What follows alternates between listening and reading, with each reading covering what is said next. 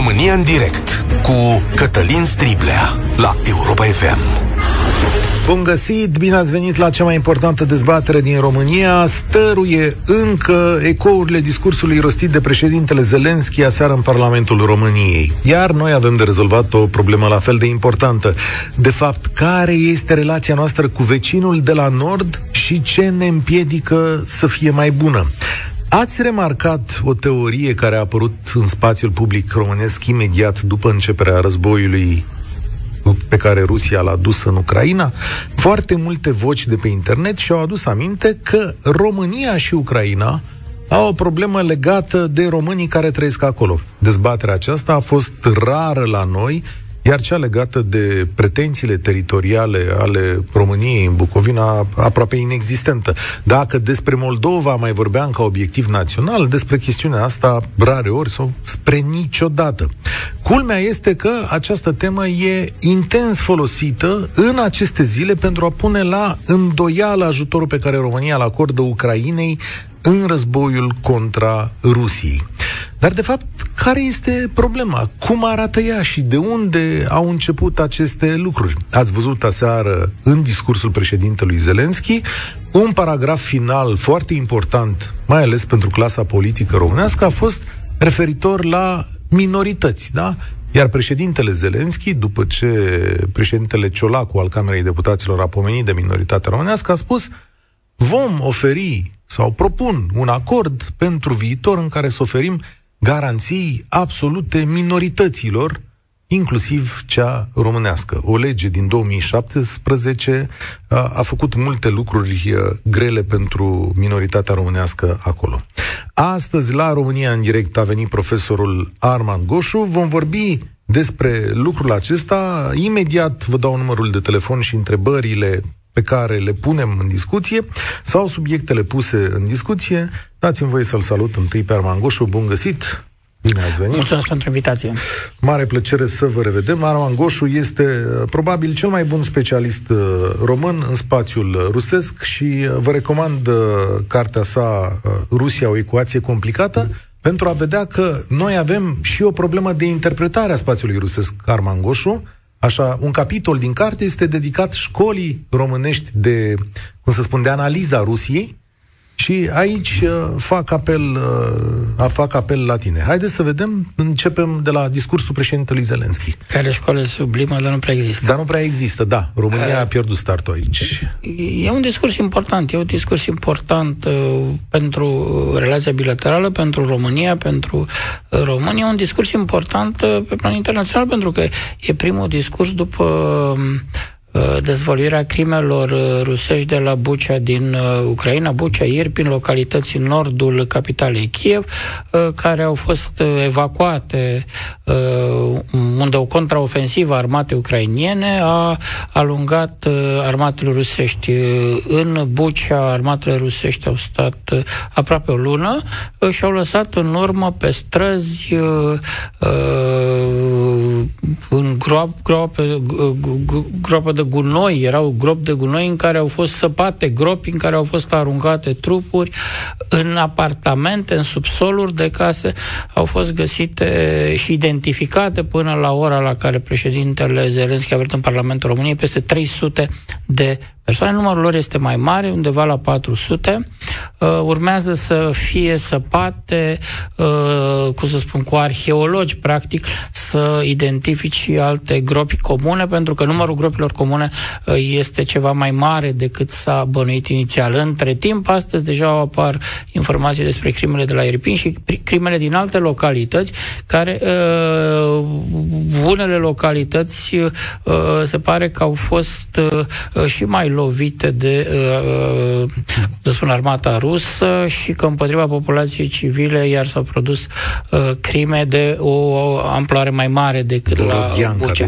Da. da. Exact, dar a, a, a, la Bucea a fost șocul cel mare. Deci este prima localitate importantă, este un oraș în apropierea capitalei, să spunem, nu știu, Otopeni sau uh, Bragadiru în cazul Bucureștiului, deci localitate destul de mare uh, și uh, șocul a fost enorm aici pentru că uh, armata ucrainiană a intrat împreună cu ziarii străini acolo. Dacă n-ar fi fost Reuters, AFP, Associated Press, F, CNN să filmeze di- imediat și să transmită, uh, pentru că televiziunile occidentale au rulat tot uh, weekendul imagini cu grozăvia de la Bucea, poate că uh, impactul emoțional nu ar fi fost atât de mare. Însă el a fost enorm, a, a nimerit chiar pe weekend, uh, iar majoritatea liderilor politici din lume, de la președintele Americii până la, nu știu, șeful unui guvern dintr-o stară uh, de, de care noi poate nici n-am auzit, au ținut să ia atitudine, uh, să, să, să se manifeste public, de aceea de, și, să condamne aceste... De aceea și uh, filmul uh, uh, care a fost prezentat de președintele Zelenski, da? filmul care a fost prezentat în uh, uh, Parlament și exact. care, uh, sigur, uh, a șocat pe foarte multă lume, dar el are importanța lui, acel film. Președintele venea chiar de la Bucea, cu două ore înainte el fusese în localitatea Bucea, uh, vorbise cu locuitorii, uh, sunt imagini, acum e un război practic transmis în direct pe canalele Telegram, dacă le urmărești, poți să îți dai seama pe minute sau pe ore exact care este programul președintelui Zelenski, diversilor miniștri din uh, guvernul de la Kiev, pentru că totul se transmite aproape în direct, deci emoția era Uh, fața lui uh, cu greu stăpânea plânsul, uh, sunt imaginile de la, cu el la Bucea și s-a întors și a avut discursul din Parlamentul României. Sigur că e un discurs în care a solicitat ajutorul României, un ajutor mai apăsat cu cerințe concrete, cu blocarea porturilor și așa mai departe. Nu e adresat doar românii. Doar, da, da, da, vorbește da. de porturile Europei. Da. Nu s-a referit la Constanța. La Constanța e, oricum nu sunt... În mod evident, dar... Uh, avem această parte dedicată României și președintele Zelenski și-a ales cuvintele pentru că știe că în România e un teren fertil pentru diverse discuții și uh, însăși declarații de ale președintelui Zelenski sunt puse la întrebare sau circulă în mod trunchiat uh, de-a lungul timpului. De asta a existat pasajul cu minoritățile sau asta, asta e o întrebare? De asta... Acum trebuie spus că România este una dintre ultimele țări din Uniunea Europeană în care președintele Zelenski vorbește în Parlament că a vorbit acum o lună în Parlamentul de la Londra, că a vorbit la Berlin, că a vorbit la Varșovia, a vorbit în țările Baltice. Deci, în sfârșit, vorbește și în România, ceva de genul Are asta însemnătate, Arman Goșu? Adică... Faptul că a vorbit cu întârziere, că sigur are o însemnătate și dacă ne uităm și pe discursurile președintelui Zelenski, când face referire la diverse țări, la Ungaria, la uh, referirea la România nu sugerează o relație foarte caldă cu România, deși uh, România e vecinul de la vest cu care Ucraina are cea mai lungă graniță. Avem 650 de km de graniță, mai mult decât are Ucraina cu Polonia, Asta... Slovacia și Ungaria împreună. Asta încercăm să stabilim astăzi. Cum e cu căldura acestei relații? De ce e mai proastă față de alții? Și vedem care motive sunt corecte și care sunt incorrecte. Dau eu unul incorrect în momentul ăsta, da? Este des citat pe internet o declarație a uh, uh, președintelui Zelenski care spune că Bucovina de Nord a fost ocupată de români, iar Cehoslovacia a luat Transcarpatia. Da? E dintr-un discurs mai vechi al președintelui Zelenski lucrul ăsta. Ce nu spune nimeni după asta e că ambasada ucraineană la București a făcut o retractare și a făcut niște precizări. Dar lucrul ăsta lipsește și spune așa, ne cerem scuze, este o greșeală de traducere în engleză a discursului președintelui Zelenski, după care ambasadorul de la data respectivă uh, face o precizare foarte lungă de jumătate de pagină în care explică ce a spus, de fapt, președintele Zelenski și ce nu s-a înțeles cum trebuie. Și, și nu era vorba de uh, situația cu România și noi ne-am jucat cu granițe. Deci, dacă vreți, este o abordare puțin putinistă, putiniană, care e adjectivul aici, a istoriei. Utilizarea istoriei în scopuri politice. Ori, uh, eu fiind de meserie istoric, intru în panică de câte ori încep să văd și citesc, uh, am schimbat mai multe informații înainte de emisiune, mi-ai transmis mai multe da. materiale și mărturisesc că m-au m-am apucat, m-am luat frisoane. Ți-am arătat ce circulă pe Facebook, da? Da, da, da? da. Dar să știi că lucrul ăsta s-a întâmplat și acum 20 de ani în Rusia. Au început cu rescrierea istoriei menținem de, democrația, sigur, statul de drept, nu prea era el stat de drept, democrația, nu prea foloseau cuvântul ăsta, spuneau că e o democrație originală în Rusia, dar au început să manipuleze istoria. Oricând un regim începe să manipuleze istoria, te gândești că în spate stau uh, alte obiective. Iar în cazul Rusiei s-a văzut că obiectivul a fost consolidarea unui regim de autoritate personală care între timp s-a transformat în dictatură și care duce Rusia la dezastru de astăzi, care poate nu e vizibil, dar mâine va fi vizibil. Îți propun, Arman Goșu, ca pe parcursul emisiunii să explicăm și ce este cu legea pentru minorități, da? Ce înseamnă legea respectivă, cea din 2017? Da. Hai, hai să mai spunem două lucruri care mi se par foarte importante. Uh, discursul lui președintele Zelenski în uh, Parlamentul României ar fi trebuit să fie un moment foarte important. Uh, faptul că, din punct de vedere tehnic, sau a fost sabotat sau a fost altceva, uh, în România nu s-a, n-a existat nicio emoție pe acest discurs. Faptul că discursul președintelui Zelenski a fost însoțit de niște discursuri autorităților de la București cu niște lideri politici care citeau greu uh, de pe hârtie uh, niște discursuri pe care probabil le vedeau pentru prima dată și acum o remarcă specială pentru liderul PSD. A fost singurul discurs, deci speechwriter-ul lui este meseriaș. În rest, la nivelul primului ministru al României, e o rușine ce a fost. Da. Astea, da. atenție, astea sunt momente da. despre care copiii și nepoții noștri vor învăța manuale de istorie peste 50 de ani.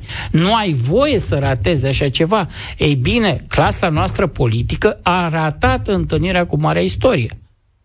0372069599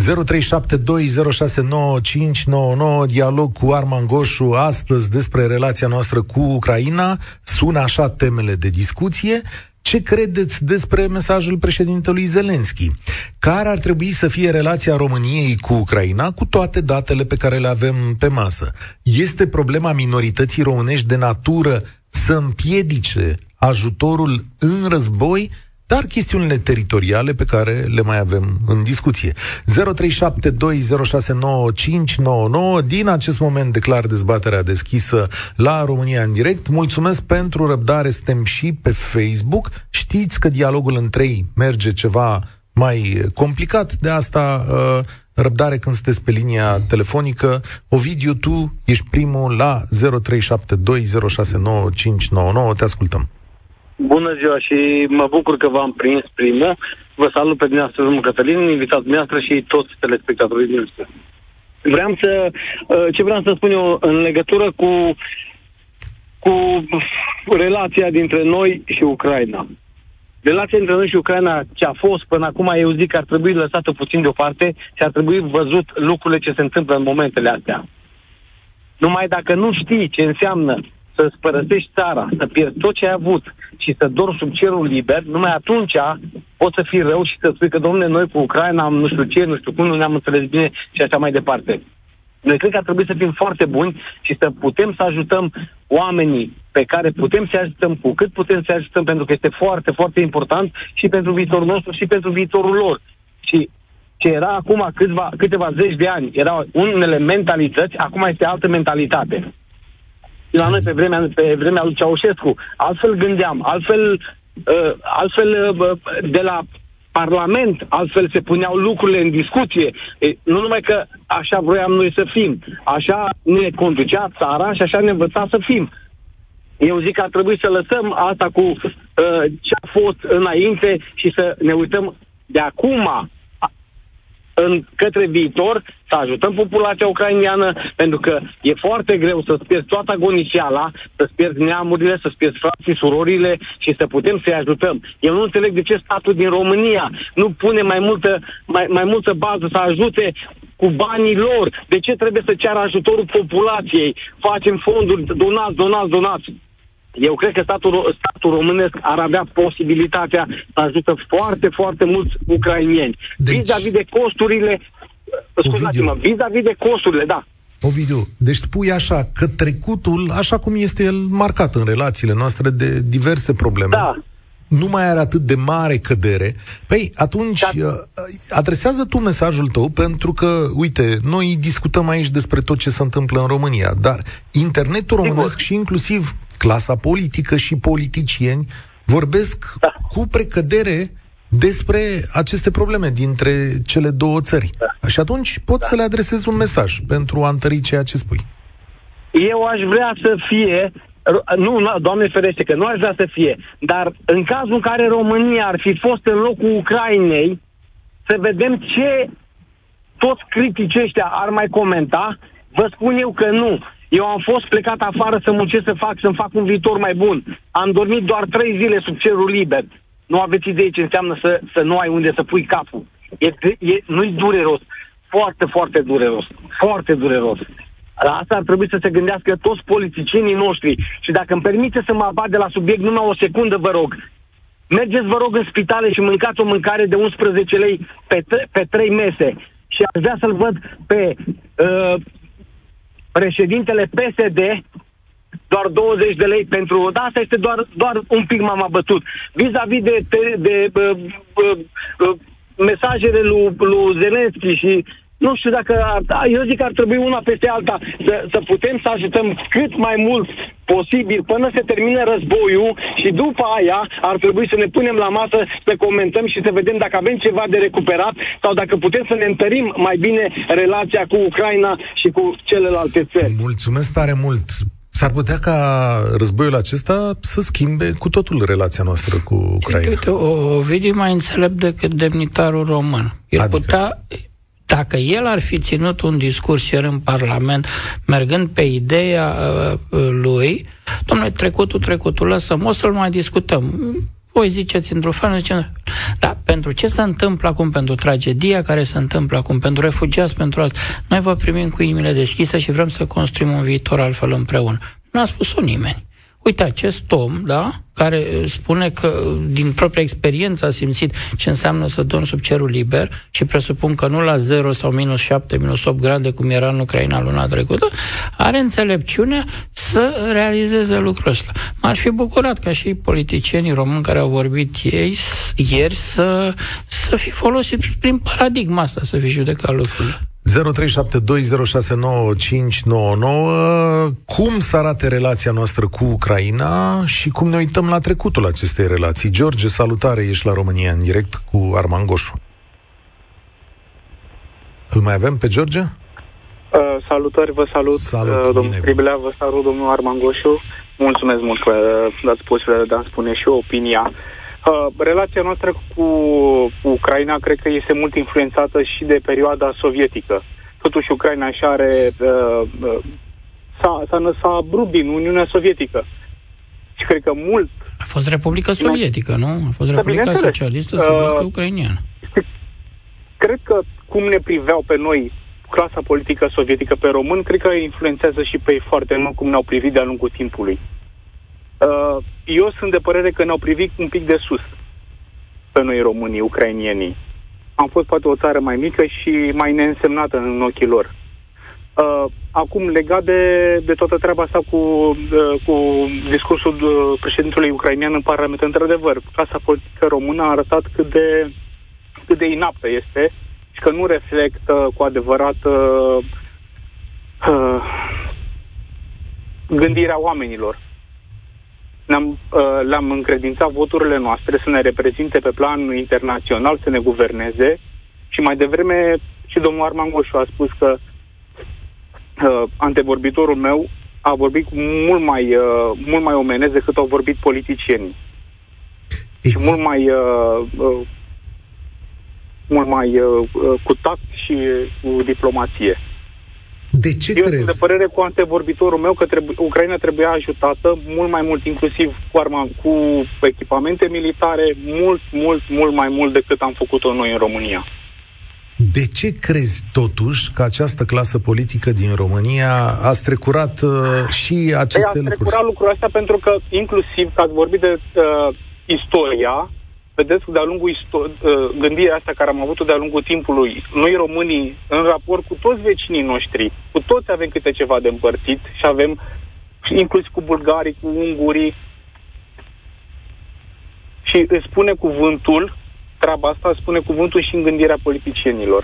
Pentru că în continuare, o, cred că o bună parte din, uh, din electoratul PSD gândește, nu neapărat, și nu neapărat al PSD-ului, dar gândește așa cu, nu neapărat cu prietenie sau cu, uh, cu căldură la gândul că Ucraina a venit și a luat niște teritorii de la noi, că românii suferă acolo și lucrurile astea sunt exploatate, inclusiv de politicieni precum Șoșoacă, pe uh, George Simion.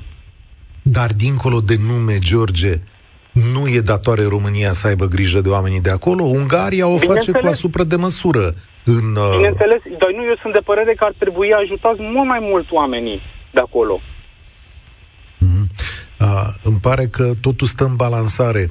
Uh, îți, mulțumesc, îți mulțumesc tare mult în balansare și în calibrare. De fapt, despre asta e vorba în acest discurs și cum îl folosești în aceste zile. Mă întorc o secundă. Ăștia sunt oameni mai... Uh, ce, ce faceți? Cum îi alegeți pe cei care intră în direct Se scriu la telefon, da? Nu, nu da. îi alegem, da? Și nimeni nu, niciodată nu îi întreabă de, de opinie, sunt da? Sunt de, de, de inteligență, de echilibru, de empatie. E, Georgia este o problemă interesantă. E, să ne uităm puțin în trecut. La El spune, hai să ne uităm la istorie, puțin la perioada sovietică. El are aici dreptate. Dar trebuie să rețină un lucru. Chiar dacă era Federația Uniunea, Sovi- Uniunea Sovietică, ă, practic deciziile se luau la Moscova. Iar la Moscova, după 64, relațiile între partidele comuniste român și sovietic nu au fost atât de bune. Și aici iar are perfectă dreptate, nu știu, poate că are lecturile necesare și, într-adevăr, sovieticii s-au uitat de sus la noi. Iar elita sovietică de la București e moștenitoarea Partidului Comunist Român, deci are probleme cu Estul, pe când și elita sovietică de la Kiev e moștenitoarea Partidului Comunist al Uniunii Sovietice, deci are o problemă cu România. Și ăsta n-a fost un teren fertil pentru a construi relații bune după 1900. Da. Foarte înțeleaptă și foarte bună observația lui. În același timp, eu aș merge mai departe, a spune că noi am ratat momentul unei relații bilaterale sănătoase. După 90, în momentul destrămării Uniunii Sovietice. Pentru că încă exista Uniunea Sovietică când Parlamentul de la București cu Iliescu dorea să-l ajute pe Gorbaciov să mențină Uniunea Sovietică și înainte de referendumul pentru independența al Ucrainei de la 1 decembrie 1991 a adoptat acea rezoluție de condamnare a pactului Molotov-Ribbentrop prin care practic România cerea teritoriile, adică România era revanșistă avea pretenții teritoriale, dorea să revizuiască granițe, frontiere, ca să sperie alegătorul ucrainian care peste două zile vota la referendum pentru independență. Și asta că e nu i-a care ieșit... a fost menținută ani de zile. Chestia asta a fost menținută, atenție, asta e un setting al sistemului nostru de securitate și politică externă, această agresivitate față de Ucraina. De ce? Pentru că la noi elita de politică externă aproape în integralitatea ei provine din comunism. Se vechea securitate armată armată foarte multă și nomenclatură comunistă. Bun, ăsta e setting-ul. În 1990, după Revoluție, această elită politică care a pus mâna în decembrie pe puterea în România s-a simțit abandonată, a avut probleme în relația cu Occidentul, erau mineriadele, au apărut dubiile. Ce ați făcut voi la Revoluția din 89 decembrie? Că parcă n-a fost ea revoluție. Ce joc a jucat KGB acolo? Ce joc a jucat securitate? Că noi nici până astăzi nu ne-am lămurit ce s-a și întâmplat atunci... Revoluția. Și atunci România, elita care s-a instaurat la București, cu Iliescu, Năstase și toată garnitura roman, au avut nevoie de un sprijin extern. Pentru că în Europa Centrală se forma grupul de la Visegrad. Cele trei țări deja decolau spre Europa, mai apoi au intrat primii NATO, au intrat primii în European, iar România se simțea într-o zonă gri abandonată. Și atunci a zis, din punctul de vedere și amenințată de Ungaria, Cătălin Striblea, suntem de aceeași vârstă, trebuie să ne amintim ce a fost în martie 90, amenințarea Ungariei. A contat foarte mult la nivelul elitei. Sigur că unii nu credeau în ea. vrei tu să e, Și atunci au avut nevoie de Moscova și de asta Iliescu s-a dus să încheie tratatul cu Moscova. Rezultatul a fost că forțele rusofone din Ucraina au folosit acest discurs pentru a crea o anumită imagine României mm. în mhm. rândurile cetățenilor nu, Forțele rusofone din Ucraina. Moscova a folosit. Da. Moscova până astăzi folosește presa română. Uite, România e revanșistă. România are revendicări teritoriale față Dușmanul vostru nu e doar Rusia, cum ziceți voi, dar uite că și România la vest, uitați, Dacă vrea să fi... vă ia teritorii. Uh are România cum să ia teritorii acolo? Pentru păi, noi Moldova e obiectiv național, da? Păi, da, dar da, e obiectiv național în sensul integrării Moldovei, nu să ocupăm Moldova. Că nimeni aici, după ce ai recunoscut independența Republicii Moldova, nu spui că mai vrei să o ocupi. Dacă vii și uh, spui lucrul ăsta, uh, practic ar trebui să ieși din UE, din NATO. Nu se acceptă ceva în Occident, în lumea civilizată. Elena, salutare, ești la România în direct, mulțumesc pentru răbdare. Uh, bună ziua tuturor! O să vă rețin doar câteva momente, pentru că trebuie să intru într-o ședință. Ceea ce vreau să, să vă povestesc tuturor este faptul că acest război și această pandemie ne-a schimbat pe toți. Ne-a schimbat uh, uh inimile, amintirile, trăirile. Uh, peste tot vedem numai panică, numai supărare, numai tristețe. Am auzit pe antevorbitorii mei cum că trebuie neapărat să apărăm uh, cetățenii ucraineni. Sunt de acord. Sunt de acord. Uh, am plâns uh, văzând imaginile din uh, Ucraina, am plâns ieri, am plâns al altere, am plâns în fiecare zi când văd uh, și acum îmi vine să plâng când văd uh, copii uh, uh, singuri, când văd uh, părinți, bătrâni, animale. Eu sunt foarte mare uh, iubitoare de animale. Uh, Uh, tot timpul aud că uh, guvernul României trebuie să facă lucruri bune pentru, pentru sinistrați uh, și refugiați. Uh, pentru refugiați. Refugiații n-au fost doar astăzi, au fost și ieri și alaltări, tot timpul pe teritoriul României au, fost, uh, au venit refugiați și au cerut uh, ajutorul.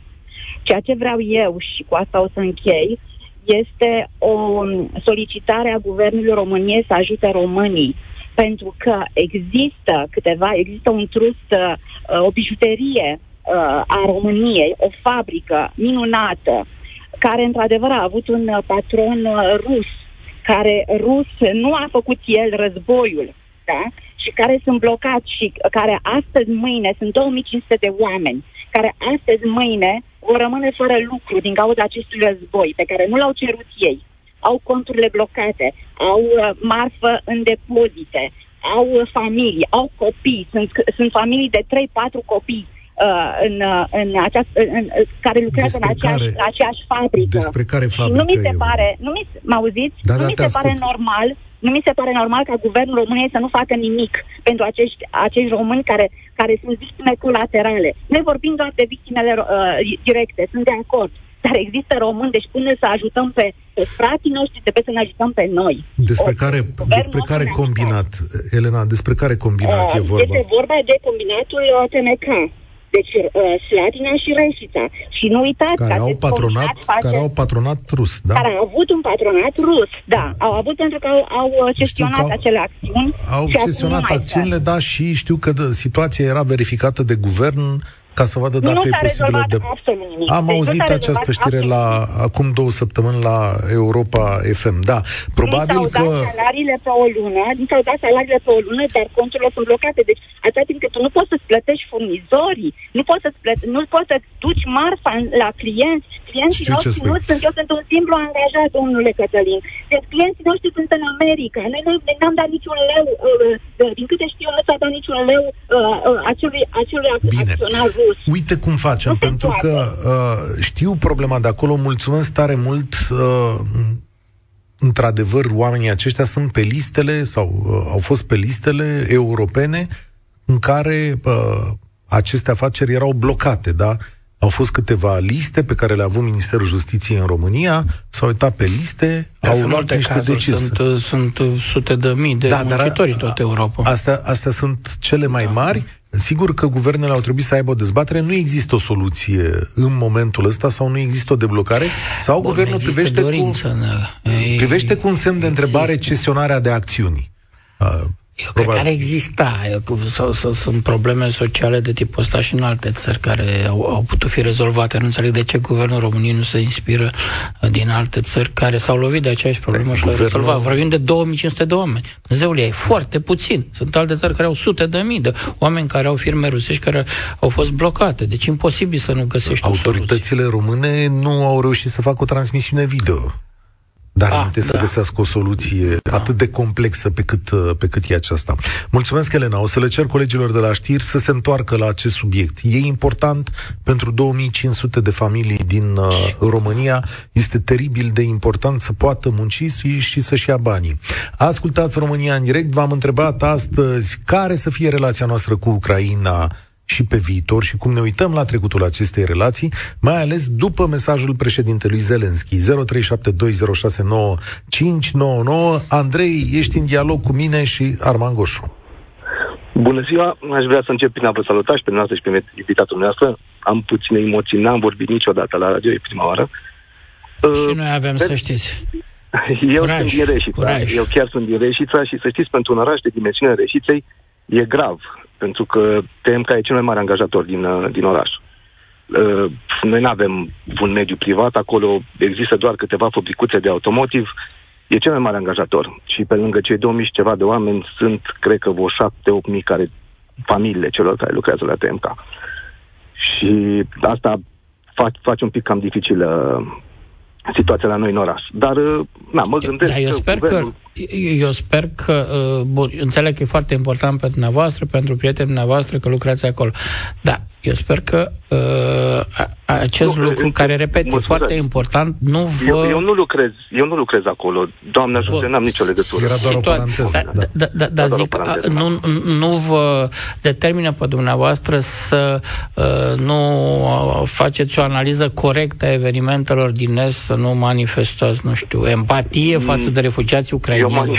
Credeți-mă, de când a început războiul, să țin minte, a fost într-o joi dimineața la ora 5 într-un am stat pe, pe, pe știri și într-un am încercat să mă informez. Deci nu e vorba, nu aș, niciodată n-aș, uh, cum să spun eu, uh, n-aș uh, fi de acord cu ce au făcut rușii acolo și nu sunt de acord ca okay. combinatul respectiv să nu fie sancționat, okay. dar cumva oamenii aceia sunt nevinovați. Guvernul ar trebui să intervină. Asta ok.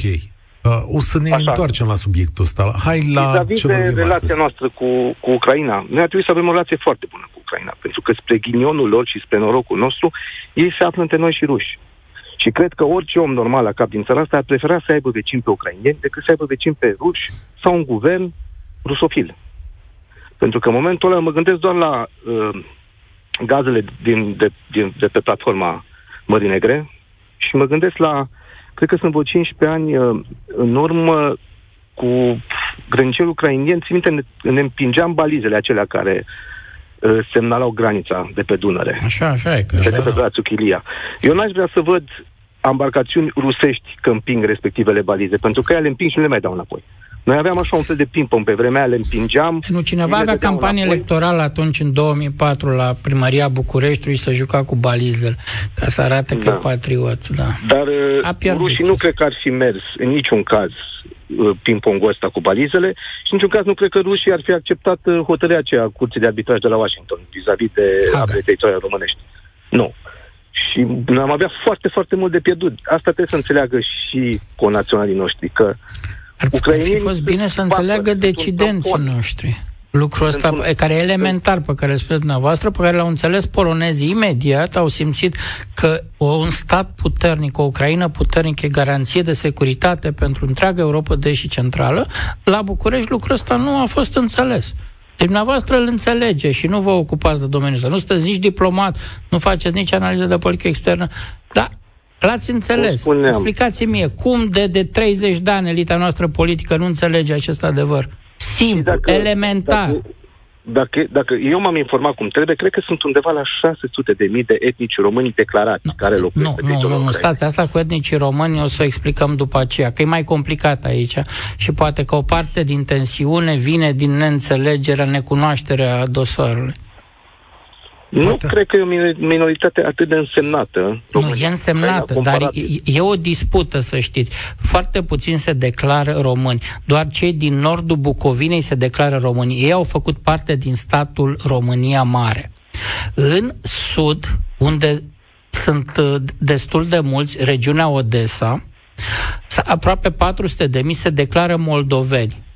Iar ceea ce disputa României, supărarea României a fost că uh, România acum, în Ministerul de Externe, încearcă să-i oblige pe ucrainieni autoritățile ucrainiene pe Zelenski să declare non-existența iertați-mi cacofonia, nu, și... națiuni moldovene, limbi moldovene și nu mai știu ce. Da. Bun, oamenii ăia se declară moldoveni. Dacă tu le scoți uh, cu rubrica moldoveni când e recensământul, poți să ai surpriză să declare ucrainieni sau să declare ruși. România deci, asta zic, bă, vă dăm peste mână, voi sunteți români, băgați deci, bine la cap. Arman Goșu, din cei șase, 500, nu, sunt 500, 500 de, 507 mii la pe ultimul recensământ 507 care... Așa. Și 130 de mii sunt declarați români, restul până la 507 mii ceva de genul ăsta, adică 300 și ceva de mii sunt declară moldoveni. Înțeleg? Și supărarea Bucureștiului asta e. În același timp și Chișinău are propriile lui jocuri acolo, pentru că și el zice, doamne, dar și noi, moldovenii, avem propria minoritate în Ucraina. Iar ucrainieni, acum am vorbit cu uh, demnitarii lor, mi-au zis, doamne, hai să punem la masă Chișinău, București și Kiev, vă decideți între voi ce faceți cu această... E o minoritate românească, e minoritate moldovenească și ne anunțați și pe noi că noi nu putem uh, media între București și Chișinău. Înseamnă, tot nu înseamnă că oamenii ei au dreptul la școală da, în au limba moldovenească. Au școală în limba moldovenească, în limba, limba română. Au. Asta este problema. Noi uităm un lucru elementar. Prin legea din 2017 s-au făcut niște restrângeri, dar Ucraina e o țară în stare de război. Așa. Da? Ucraina acum își întărește, vrea să-și întărească identitatea. Da? Pentru cetățenul adult ucrainian, el să știe limba țării. Cum cetățeanul adult uh, secuiu sau maghiarul din România ar trebui să știe limba română, da? E un interes național al Ucrainei și un interes legitim. Și atunci nu-i lasă decât până la un anumit grad să facă școală în limba română, după care spun, te trec în limba ucrainiană. Rușii ce spun? Rușii spun, păi vrem și noi același statut ca românii și ca ungurii. Adică rușii n-au nici ce avem noi. De ce? Pentru că ucrainienii au făcut prin lege, au spus, acordăm acest drept de învățământ în limba maternă țărilor din Uniunea Europeană, minorităților care au fam- până din familie, adică români, până la clasa 7 Ok, deci și nu, după aceea nu trece în ucraineană. Și după, nu, ei mai fac, fac niște materii în ucraineană, că nu poți un copil, nu, Sigur să treacă, ei da. în România, nu, îl iei un uh, ungur sau un neamț, îl înveți limba română, că tu îl pregătești să fie cetățean român, nu să fie cetățean ungur sau cetățean german. Deci, aici este și o lipsă de înțelegere de cap. Și apoi mai ai aut, uh, asociațiile românești din aceste regiuni, care sunt foarte vocali, dar care, atenție, au și ele propriile interese. Unele au chiar interese politice. Gândiți-vă că aceste asociații, nu toate, unele dintre ele au, sunt apropiate de partidul pro-rus al regiunilor. Românii de acolo au votat cu Ianucovici, adică e un tablou mai complicat. Eu aș fi preferat o abordare de tipul Poloniei. Domnule, interesul național al României care e?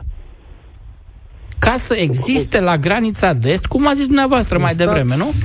puternic. Un stat ucrainian puternic. E o garanție de securitate. Și pentru asta trebuie să sprijinim cu tot ceea ce putem. Din păcate nu ne putem sprijini pe noi înșine, dar să sprijinim pe alții. Aici, da. aici e problema. Și eu mă Ați gândeam concluzia scenariu, mai bine decât puteam să fac. Într-un scenariu optimist, foarte optimist, mă gândeam din moment ce o să și ei, presupunem la un moment dat, vor accede în Uniunea Europeană, și să presupunem și mai optimist că nu vom mai avea granițe și vom intra într-un spațiu Schengen înlărgit cu toții, nu va mai fi nevoie de toate tensiunile astea interstatale și uh, tensiuni, tensiuni vis-a-vis de comunitățile românești și din Republica Moldova și din, din Ucraina. Din moment ce nu vom mai avea granițe, vom fi în aceeași Uniune, vom putea lucra ca și în toată Uniunea Europeană, munci fără să avem nevoie de drept de muncă și de permise speciale și așa mai departe. Deci nu prea văd de ce ar trebui să creăm noi sau să întreținem tensiuni cu ei atâta timp cât suntem pe aceeași teoretic, am fi pe aceeași direcție. Îți mulțumesc tare mult, Andrei. O să prelungim emisiunea după ora 14, așa cum facem în mod obișnuit când vine Armand Goșu și ascultăm explicațiile sale foarte limpezi și foarte interesante. Gabriela, avem vreme să ne salutăm, după care continuăm discuția imediat după publicitate. Salutare! Bună ziua! Gabriela Barbu e numele meu, sunt din Iași, am 49 de ani. Uh, vă salut, domnule Goșu, domnule Striblea și salut uh, ascultătorii. Am puține emoții. Am precizat că sunt din Iași și că am 49 de ani ca să mă fac mai bine înțeleasă pentru ceea ce vreau să spun. Uh, din punctul meu de vedere, de la mine se vede așa. Uh, e un moment foarte bun pentru România și pentru interesul nostru național uh, îl asemăn cu cel de la 1914 sau cu cel de la 1990 pe care îl menționa domnul Goșu și justific acest lucru prin poziționarea noastră și tot ce am înțeles eu că se întâmplă. Din uh, cunoștințele mele, uh, din ceea ce știu și sunt, eu văd lucrurile cam așa. Uh, Iașul mi se pare că devine capitala României și Constanța portul României și nu numai al României, ci și mai departe. Uh, Stai că va trebui un... să ne explice asta după publicitate. Exact. Te rog frumos să o luăm ca pe o metaforă deocamdată, să vedem ce înseamnă. Publicitate România în direct cu Arman Goșu în două minute. România în direct cu Cătălin Striblea la Europa FM. La România în direct este Arman Goșu. V-am întrebat care este relația noastră cu Ucraina, care ar trebui să fie relația cu Ucraina după mesajul de ieri al președintelui Zelenski. Continuăm cu explicații despre ce ne leagă și ce ne îndepărtează în aceste zile. Am întrerupt-o pe Gabriela la jumătate ea spunea în felul următor, capitală la Iași. Ce vrei să spui cu asta? Mai explic imediat. Prealabil, eu văd lucrurile așa. Uh, Ucraina îmi pare o tablă de șah pe care acum își dispută uh, supremația, ca să spun, două, trei sau mai multe puteri. Uh, nimic nu mai este la fel față de ce am trăit ieri uh, și suntem într-o nouă paradigmă atât națională cât și globală. Uh, mă explic că Iașul devine capitala sau a devenit deja îndrăznesc, da? Capitala României prin poziția geostrategică și același argument e valabil și pentru Constanța și cred că mai bine decât mine poate explica domnul Goșu care, dacă e de acord cu mine, are mult mai multe informații ca să explice pe larg acest lucru. Uh, Uh, acum eu voi răspunde indirect la tema al dumneavoastră, pentru că îndrăznesc să spun că e mai important să răspund în felul următor.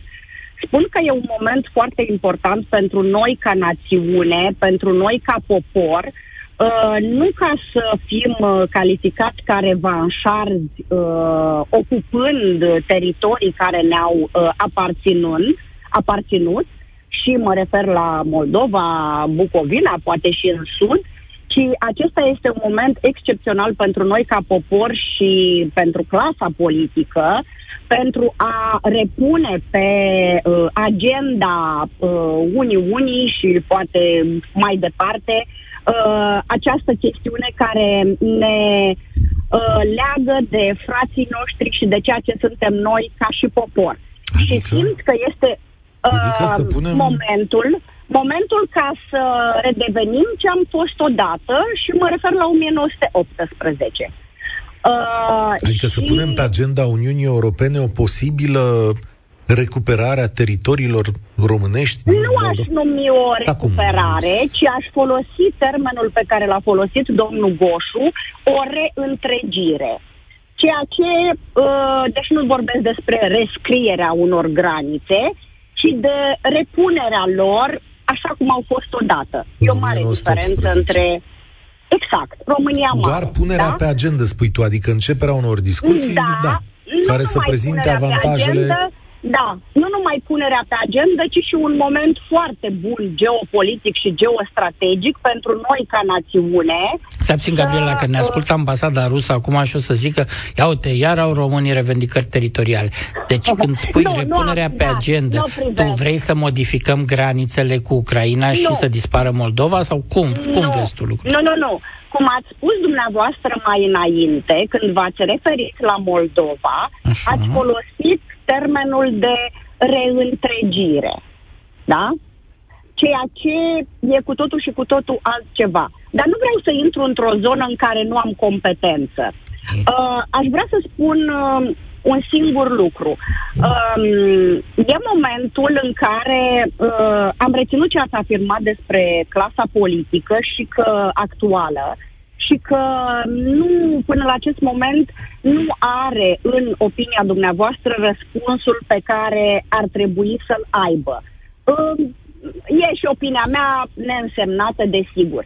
Eu însă vreau să spun următorul lucru. Uh, eu simt că e momentul în care fiecare dintre noi, români, care suntem, în locul în care suntem și cu, uh, cum să spun, ocupația pe care o avem, mă refer la toți, da? Așa. Uh, putem face ceva fără să mai așteptăm acel uh, obișnuit, uh, acea obișnuită victimizare cu care suntem cu toții învățați, toți ne e aștept greu. să facă Gabriela. primarul uh, Uh, numai o secundă. Da, mulțumesc Mai- tare aș mult. mai- O, o, o secundă că vreau să mai fac loc și altor persoane. Uh, Am înțeles mesajul tău. Te întorc la... uh, Pe Arman Goșul întorc, la reîntregire. Adică, încă o dată, poți să ai vreun tip de pretenții? Nu, pretenții nu, nu, nu, nu, nu, nu. Și mare, ma, mare atenție să nu ne jucăm cu cuvintele, nu-mi dau seama în ce context am întregire, dar să nu interpreteze cumva cineva acest lucru ca un îndemn la revendicări teritoriale și la politică reva, uh, revanșardă, re, uh, revizionistă. Doamne ferește, asta ar mai trebui acum în România, care are destul de multe bube în cap. Dacă se putea face acea reîntregire, eu cred că am folosit termenul în contextul, anului, în contextul de strămării Uniunii Sovietice, atunci în 1991, da, s-ar fi putut face așa ceva. Și în momente istorice Dar- de tipul ăsta se poate face așa ceva, dar astăzi tu nu mai poți să faci elita, există o elită politică la Chișinău. Poți să zici că nu există națiune moldovenească din punct de vedere istoric, că Stalin, că nu știu ce, dar există o națiune civică moldovenească. Oamenii au statul lor. Nu? Și nu poți să le spui, știți, renunțați voi la statul vostru, veniți partea României, că nu vă dă ceva, mai mărim niște pensii. Lucrurile astea nu se fac în, pri- în legătură cu teritoriile Ucrainei. Păi, sudul Republicii Moldova, uh, fostul, sudul al Basarabiei, care sunt în regiunea de Odessa, sunt foarte puține state românești acolo, e o minoritate, uh, totuși, uh, nu, nu foarte consistent în legătură cu Cernăuțiu. Atenție, nu vă jucați cu cuvintele sau ce credeți că ați reținut de la orele de istorie. Cernăuțiu n-a fost niciodată oraș românesc. Nu se punea problema anexării, extinderii României după primul război mondial și cu nordul Bucovinei. Au fost negocierile între Brătianu și Sazonov, ministrul de externe al Rusiei, iar granița negociată între cei doi în 1914-1915 este cu undeva granița de astăzi, mai puțin uh, ținutul Herții, pentru că în zona respectivă tu nu mai ai populație românească decât puțină, po- mai ai câteva sate cu populație românească. Deci haide să nu intrăm în zona asta, că ucrainienii și amintesc că au și ei niște sat ucrainiene până, uh, nu pe lângă Baia Mare, au niște sate ucrainiene până în Botoșani și nu mai terminăm cu. Idealul este pe aceste frontiere care sunt astăzi și cu care am fost primiți în clubul occidental, să nu ne jucăm cu ele pentru că riscăm să fim dați afară și să ajutăm Ucraina, statul ucrainian și statul Republica Moldova, așa cum sunt ele astăzi, să, le, să intre și ele în clubul european, ca într-adevăr să, să fim acolo cu Dar frații în noștri actuala- români de care spunem că ne pasă În, atâta. în actualele granițe. Dane, salutare, bine ai venit la România în direct. Bună ziua, bună ziua, domnul Siblea, bună ziua, domnule Goș. Uh, aș construi un pic mai departe pe ceea ce spunea chiar uh, câteva momente înainte domnul Goșu. Uh, personal, cred că trebuie să privim lucrurile în acest moment ca în, aflându-ne într-un punct de inflexiune. Uh, trebuie să vedem cum ne dorim să arate România, cum ne dorim să arate Ucraina într-o Uniune Europeană. Și asta trebuie să o facem pentru ceea ce își doresc copiii noștri și nu neapărat pentru ceea ce ne dorim noi astăzi. Este vorba despre o generație nouă, o generație care are aripi, care nu are granițe și pentru care sigur că istoria contează, dar cel mai mult contează libertatea de mișcare, libertatea de expresie, oportunitatea de a face lucrurile acolo unde își Deci- doresc ei. Ați zis de o Ucraina în spațiul Uniunii Europene, am înțeles bine, da? Da, asta cred eu că trebuie să se întâmple. Pentru asta trebuie noi, România, să muncim, să lucrăm acolo unde ne aflăm, în forurile Uniunii Europene. Ucraina are un acord economic. de liberă circulație pentru cetățenii săi, dacă nu Are asociere, are DCFTA. Nu discutăm da. numai despre libera circulație, discutăm despre oportunitatea de a avea o economie uriașă alături de Uniunea Europeană, care, sigur, așa cum am devenit și noi probabil în ultimii 30 de ani, reprezintă o piață de desfacere uh, foarte mare, dar în același timp aduce cu sine o mulțime de, de bogății.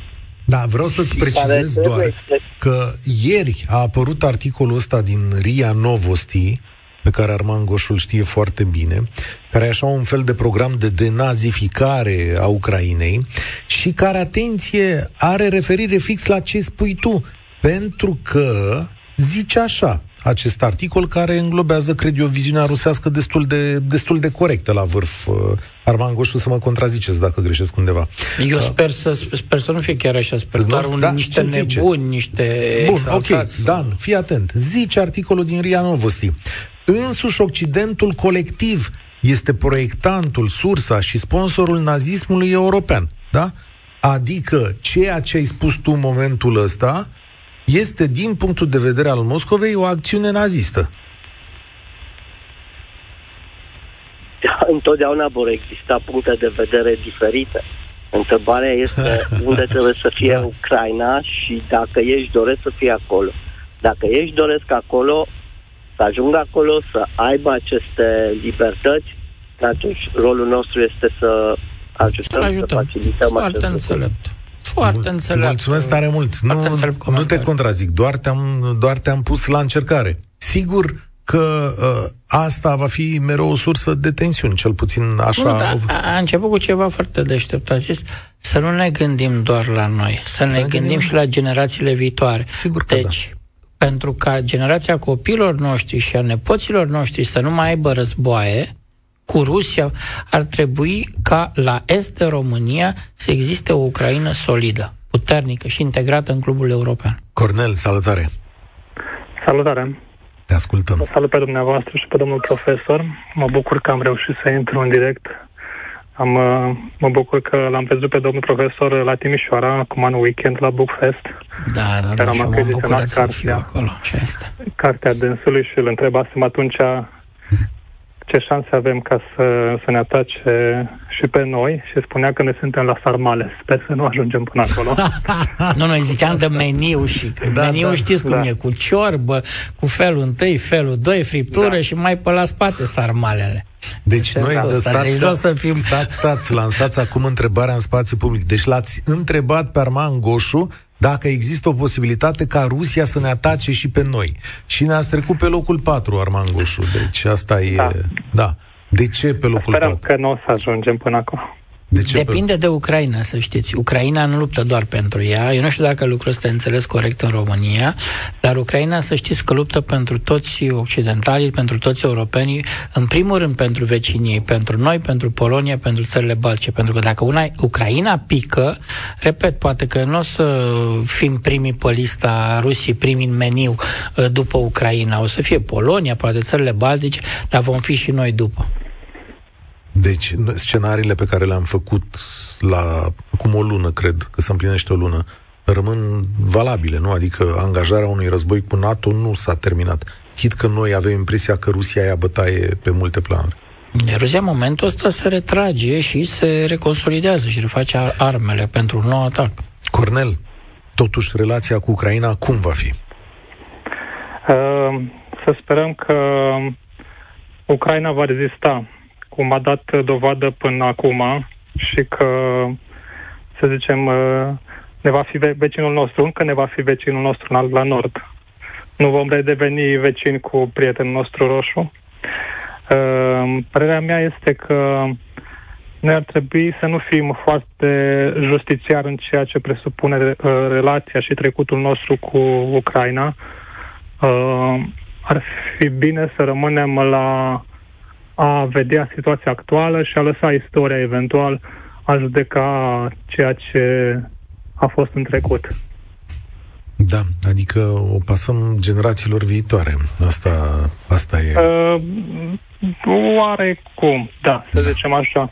pentru că dacă stăm să revizuim toate, să zicem, micile altercații, micile discuții care le-au avut cu toți vecinii noștri, nu o să ajungem nic- nicării.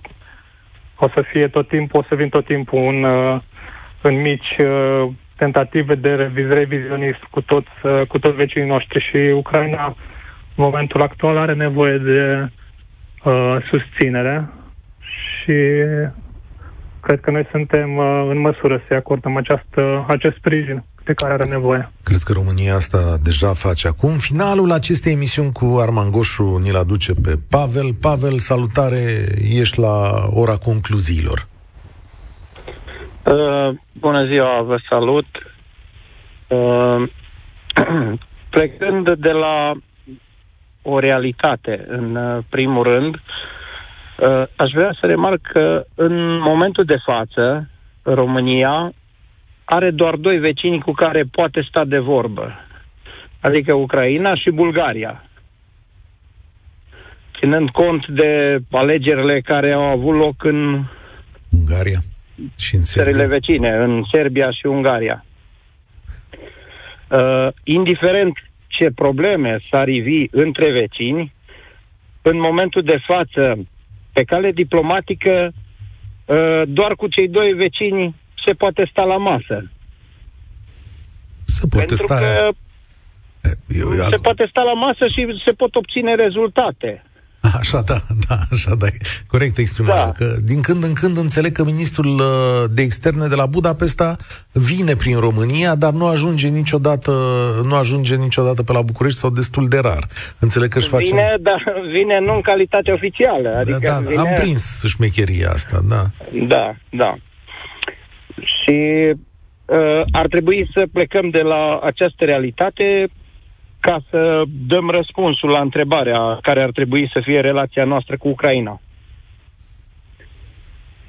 Și o altă realitate este că uh, dacă Ucraina uh, era învinsă sau va fi învinsă, curajul Federației Ruse este enorm. Va spori. Da. Și, și e clar că nu se oprește la nivelul Ucrainei. Că noi vom fi al treilea, al patrulea, al, sau nu vom fi deloc, oricum o să fie în zonă o răsmeriță destul de mare. Pavel, îți mulțumesc. Viața noastră, așa cum o știam, spun de multe ori aici, să cam schimbă. A, 30 de ani de pace uh, parcă să încheie. Dacă nu începe un alt fel de război, un război rece, tot vom avea parte în următorii ani, Armangoș. Sau nu. Sau nu? Depinde dacă pică Putin. Sau cât de repede pică Ah, Putin. ok. Putin e încă tânăr, conform standardelor de viață actuale. Conform mediei de vârstă la bărbați în Rusia, Putin e, de, e deja bătrân. Da? ok. Și establishmentul rusesc ce spune de chestiunea asta? A, Păi de el depinde. El trebuie să se ocupe de evacuarea lui Putin de la Kremlin. Hai să încheiem în această notă. Tu ești dintre noi toți, acești 500 de mii de oameni care ne ascultăm și vorbim în momentul ăsta, singurul probabil care citește zi de zi presa rusească și informații care analizează corect ceea ce se întâmplă în Rusia. E ceva care se simte la Kremlin? E, e, e o mare nervozitate. Uh, și Putin n-are cum, chiar dacă a fost până acum uh, uh, dezinformat uh, de servicii, de, nu are cum să nu realizeze că... Da, sigur, a, asta nu va determina să renunțe la planurile lui inițiale. Sigur, și le ajustează, nu se mai concentrează pe partea de vest, se concentrează pe partea de est, o să încerce jumătate de Ucraina, dar asta nu înseamnă că în câteva luni nu-și poate pune pe picioare o altă armată să trimite, pentru că e o problemă acolo. Acolo, în general, ca să, uh, uh, rușii, în general, în teatru de operațiuni, trimit uh, efective duble, triple față de adversar ca să uh, obțină victorie. Asta, Putin cumpără timp ca să pună pe picioare o nouă armată cu care să încerce să obțină, să-l oblige pe, să oblige pe ucraineni, să-l oblige pe, pe Zelensky la uh, concesii. Un, uh, concesii mari, adică nu e vorba de un uh, uh, acord Minsk 3 acum, e mai mult, mult mai mult decât atât, pentru că acolo sunt prea mult sânge. Arman Goșu la România în direct. Punem punct aici, sigur că e experiență pe care o să o repetăm. Eu sunt Cătălin Striblea, vă spun tuturor spor la treabă. Participă la România în direct, de luni până joi, de la ora 13 și 15, la Europa FM.